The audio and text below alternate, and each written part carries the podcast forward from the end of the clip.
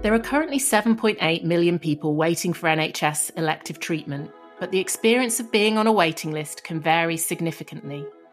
Waiting lists can be managed in a way that addresses health inequity, but most people don't know what this means, and some approaches are not popular with the public or clinicians.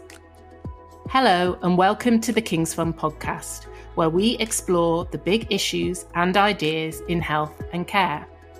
I'm Ruth Robertson, and on this episode, I'm joined by three guests Dr. Mark Ratnarajah, UK Managing Director at Precision Healthcare, Sharon Brennan, Director of Policy and External Affairs at National Voices, and Dr. Polly Mitchell, Postdoctoral Research Fellow in Bioethics and Public Policy at King's College London. Mark, Sharon, Polly, welcome to the podcast. Thanks, Ruth. Great to be here. Likewise, Ruth. Thank you. Yeah, great to be invited. Thank you.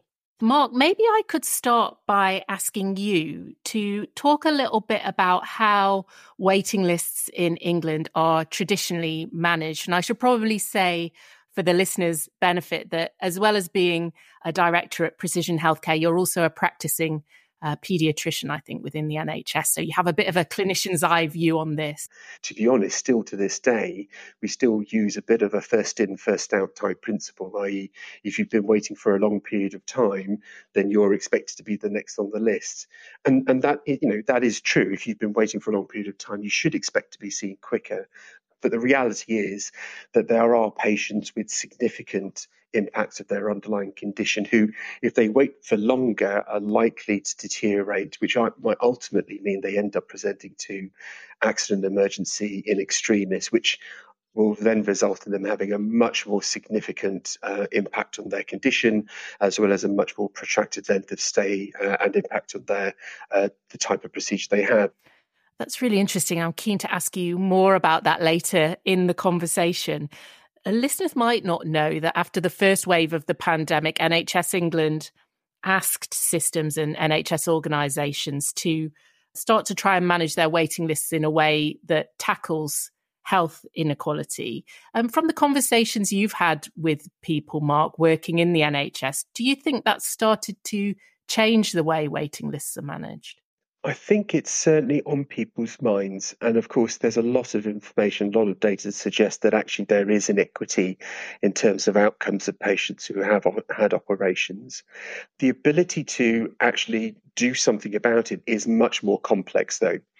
When we've been looking at it from the perspective of supporting clinical and operational teams, we've been very cognizant of the fact that using blunt tools like where someone lives or their ethnicity might not necessarily give a full picture because a lot of these details are very broad brush. They don't necessarily take into account the individual patient needs, and they're a kind of summary categorization, if you will. The danger, obviously, is, is that we have sort of positive discrimination, i.e., we self select or we select patients from a particular group just based on that demography as opposed to actually underlying their, their true condition. The way we've been looking at it is how do these social determinants of health impact on someone's clinical condition? And what we have seen from the evidence, from the research we've been doing with very large scale populations, is that often vulnerable populations that are impacted by social determinants of health have a larger number and a more severe set of clinical conditions. And, and certainly, sort of post pandemic, I think most people are comfortable with the idea that if there is someone who is much more needy than themselves, and you can quantify what that is and the reasons for that, then actually they should take um, what is otherwise scarce resources, so availability of beds, ICU beds, and so on. But of course, we need to make sure that we are following those patients all the way through and that if we make these decisions, we're not therefore adversely impacting on other groups. So, as part of the evaluation we've been doing, we make sure that there is a balance between those risk clinical risk factors as well as how long someone is waiting for. It feels like maybe this is the moment to bring Polly into the conversation. And um, with your background in ethics, I wonder if you could give us a bit of a framework for how we might start to think about what, what's fair and like Mark just said there, what's right, what feels right on, on prioritizing people while they're waiting. I'll get onto something which might sound a bit more like a framework in a second, but I just first would like to take a little step back and contextualize a little. So it's very easy to characterize the main issue with the waiting list, the elective care waiting list, to be a question of how to allocate scarce resources fairly in a kind of crisis type situation. And that is a really important part of it. But the waiting list has also emerged in the context of of um, an overstretched and under resourced health system. There's staff with extremely heavy workloads who are covering huge staffing gaps. So even if there is a way of prioritizing the patients who are waiting that is fair, this doesn't exhaust the ethical issues. It might just be like a solution for managing a problem with a health system which more broadly isn't ethically or practically fit for purpose. So just a little framing to say we need to consider these questions about fairness alongside more structural long term solutions and not just as if the acute shorter term solutions sort of exhaust um, things ethically speaking. But to get onto the sort of specific issue of prioritizing the waiting list, there are these existing principles which are used, chiefly first come, first served. And then in recent years, there's been this increase in the use of a principle of severity. And particularly, I think post COVID, severity has been increasingly used uh, to prioritize the list.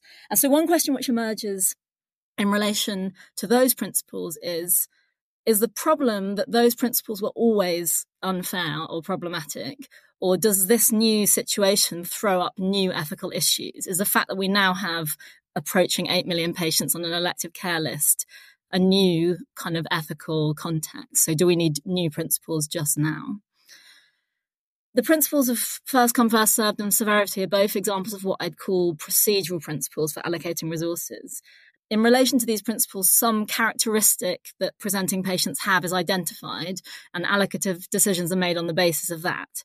And in order to decide whether this process is fair, we need to work out whether the, the criteria that have been selected are ethically relevant, are sort of treating people impartial, impartially in a relevant way. So basically what matters for fairness in in relation to these principles is that the procedure used is a fair one rather than the outcomes being fair. And one concern that is commonly raised with these kinds of principles is that although they seem to treat people impartially, they actually end up leading to what look like unfair outcomes, outcomes that are unjustified or unequal or problematic in some way.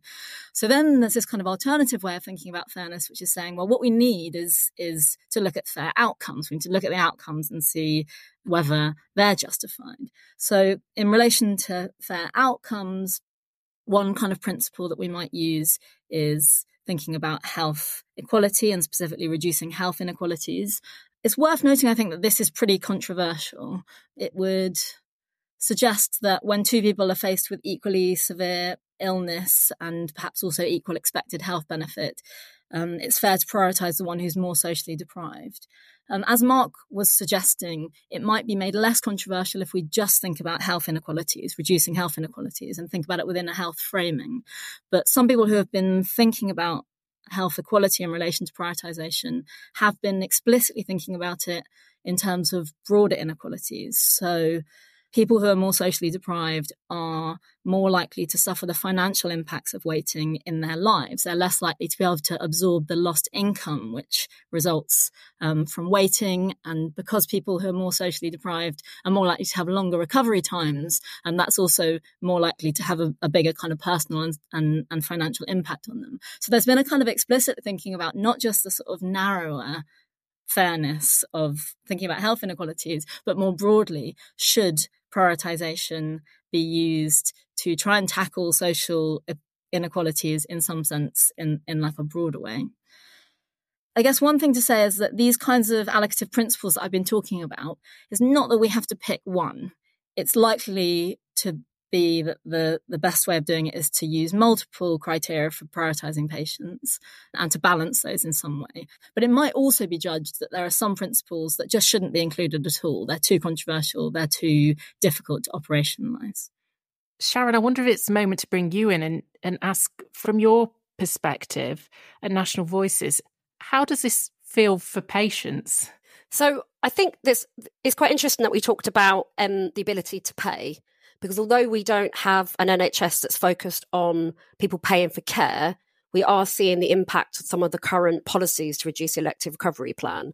So if we looked at the idea that you can choose from five different area, um, hospitals in your area about where you'd like to go for treatment, when we raised this as a concern, it was very much focused on digital access and being able to you know review and understand what your treatment options were you then could go and call a national helpline but our concern was that this is very much focused on the people who are more able to understand information and then if you look again at the announcement a couple of weeks after that, where it was if you've waiting for more than a year, you can choose to go anywhere.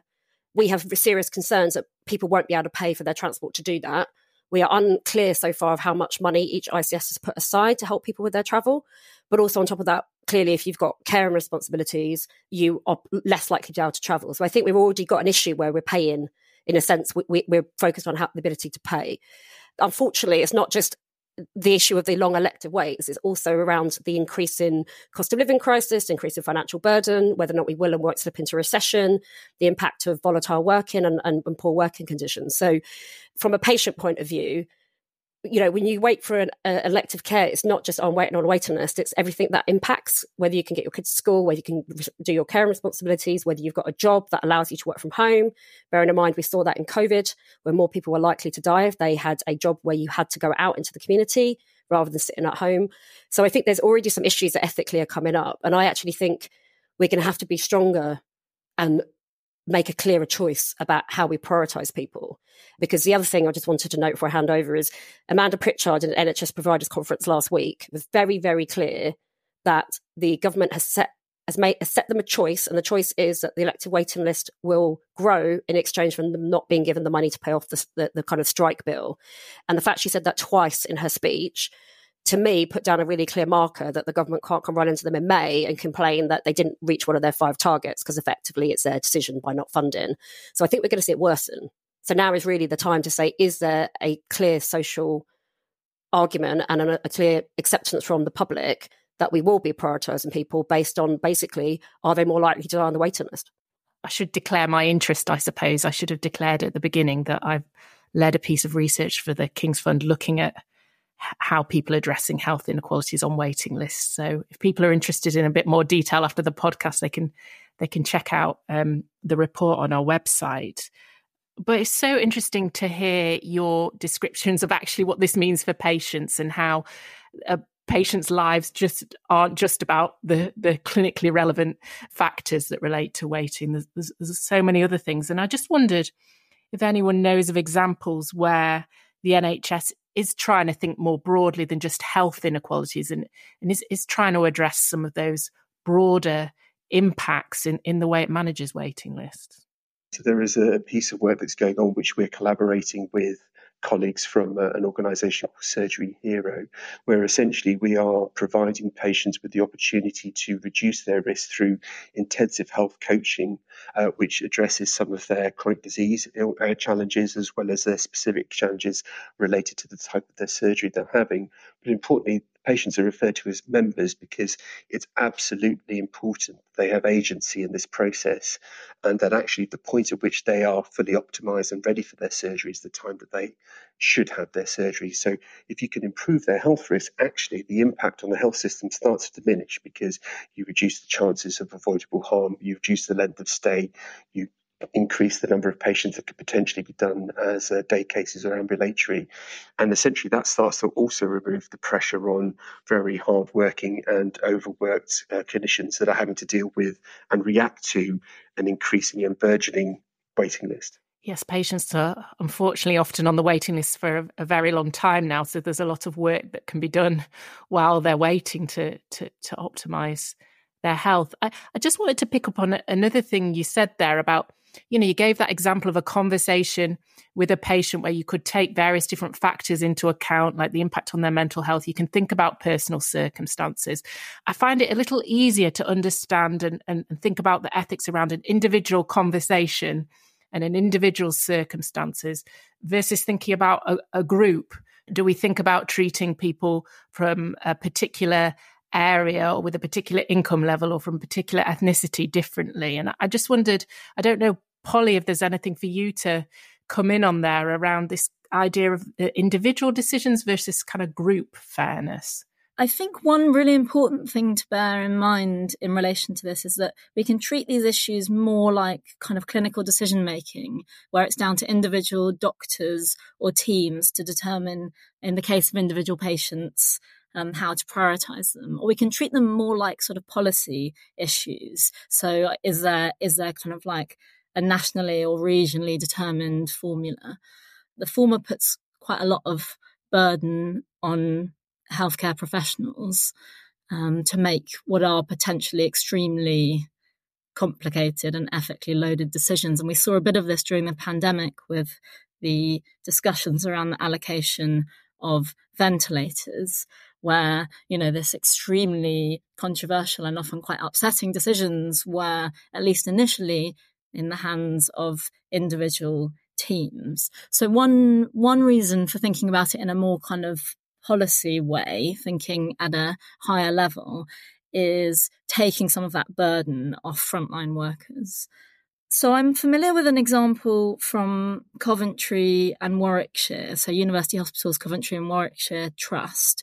It's a piece of work led by Dr. Kiran Patel, and they've um, updated their their waiting list prioritization algorithm to consider social circumstances as well as clinical lead and and the date that the patient um, arrives on the waiting list. So they are explicitly thinking about um, the, the non-health impact of prioritization decisions on on social inequality. NHS England has said that hospitals should be uh, explicitly thinking about health inequalities, and I think they also explicitly mention people from different ethnic and racial groups. So that's kind of come through as a it's not quite a directive, but it's kind of somewhere in the direction of a directive. So in theory, the the work in Coventry and Warwickshire is is kind of directly responding to that. But it's worth noting that NHS England hasn't given any really sort of specific indication of what that might involve.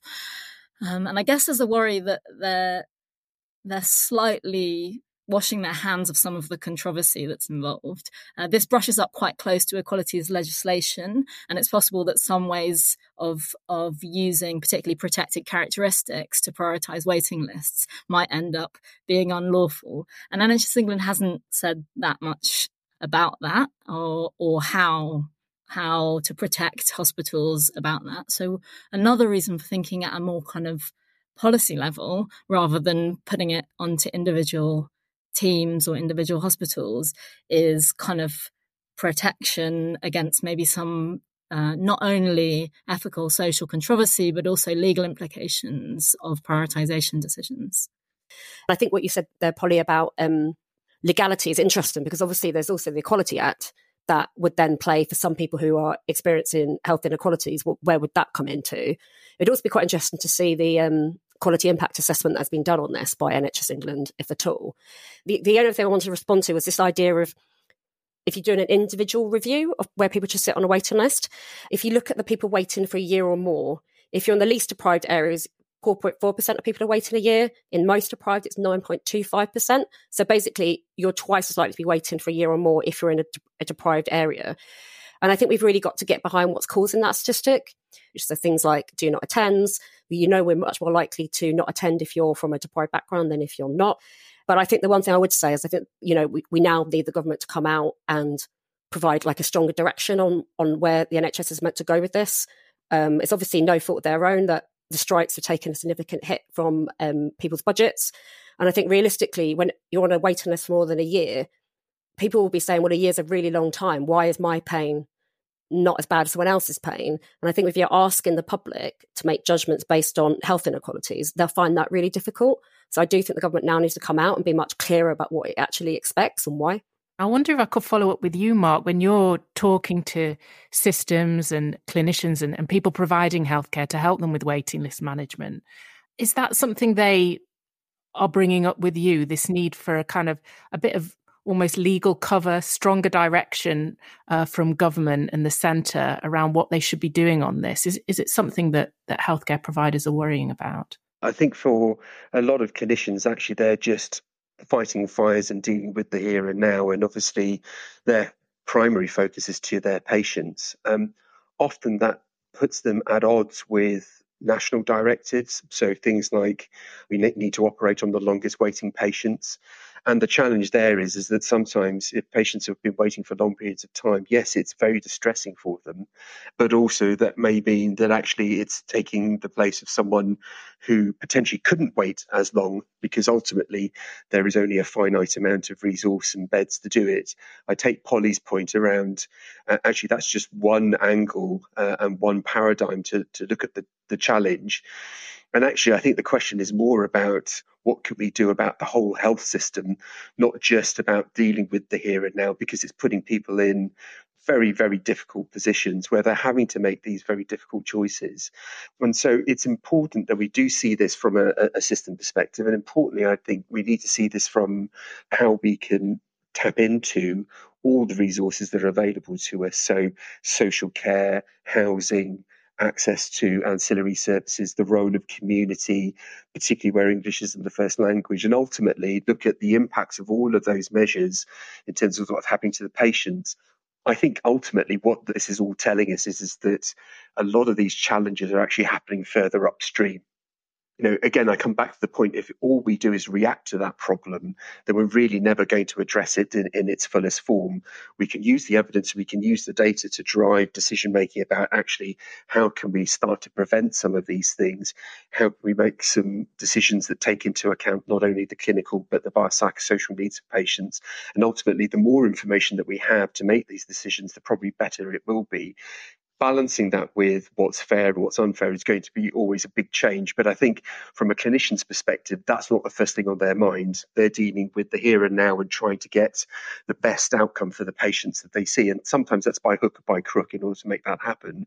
And, and often the thing that's limiting them is actually the structural resource or, you know, national mandates that uh, mean that they're slightly at odds with their clinical judgment. I think that's absolutely right, Mark. I, I think it's really important to think about this in a systemic way treating the resource constraints as fixed is really a dangerous thing because it fails to recognize that there is actually the potential for more money to be put in and more resources to be put into this in order to treat this properly as a crisis and solve it rather than to just assume it has to be absorbed into sort of existing NHS budgets and sort of business as usual. So I think thinking like about the system more broadly is crucial. And there's this really important question thinking more structurally about whether frontline care is really the best place to be making decisions about things like social equality and and sort of overall systemic fairness. Public health has been egregiously underfunded, has been systematically defunded over the past 10 years. And in order to take really seriously the impact of low income and inadequate housing and poor access to nutrition and so on on health, we have to address these upstream factors. And that's just not going to happen by um, prioritizing waiting lists slightly differently. So I think the one thing, the only benefit that I've seen from the recent announcement that people might have their access to free medication docked if they don't try and find a job, which National Voices completely disagrees with. But the only benefit is, of it is that if you if there is a will, you can do cross departmental policies because obviously that policy would involve the DWP and the NHS and DHSC. And I think we should be looking more about how we can support people while they're waiting. And we can do that with the Department for Levelling Up. We can do that with the DWP. We can do that with DHSC. So it stops being an NHS problem.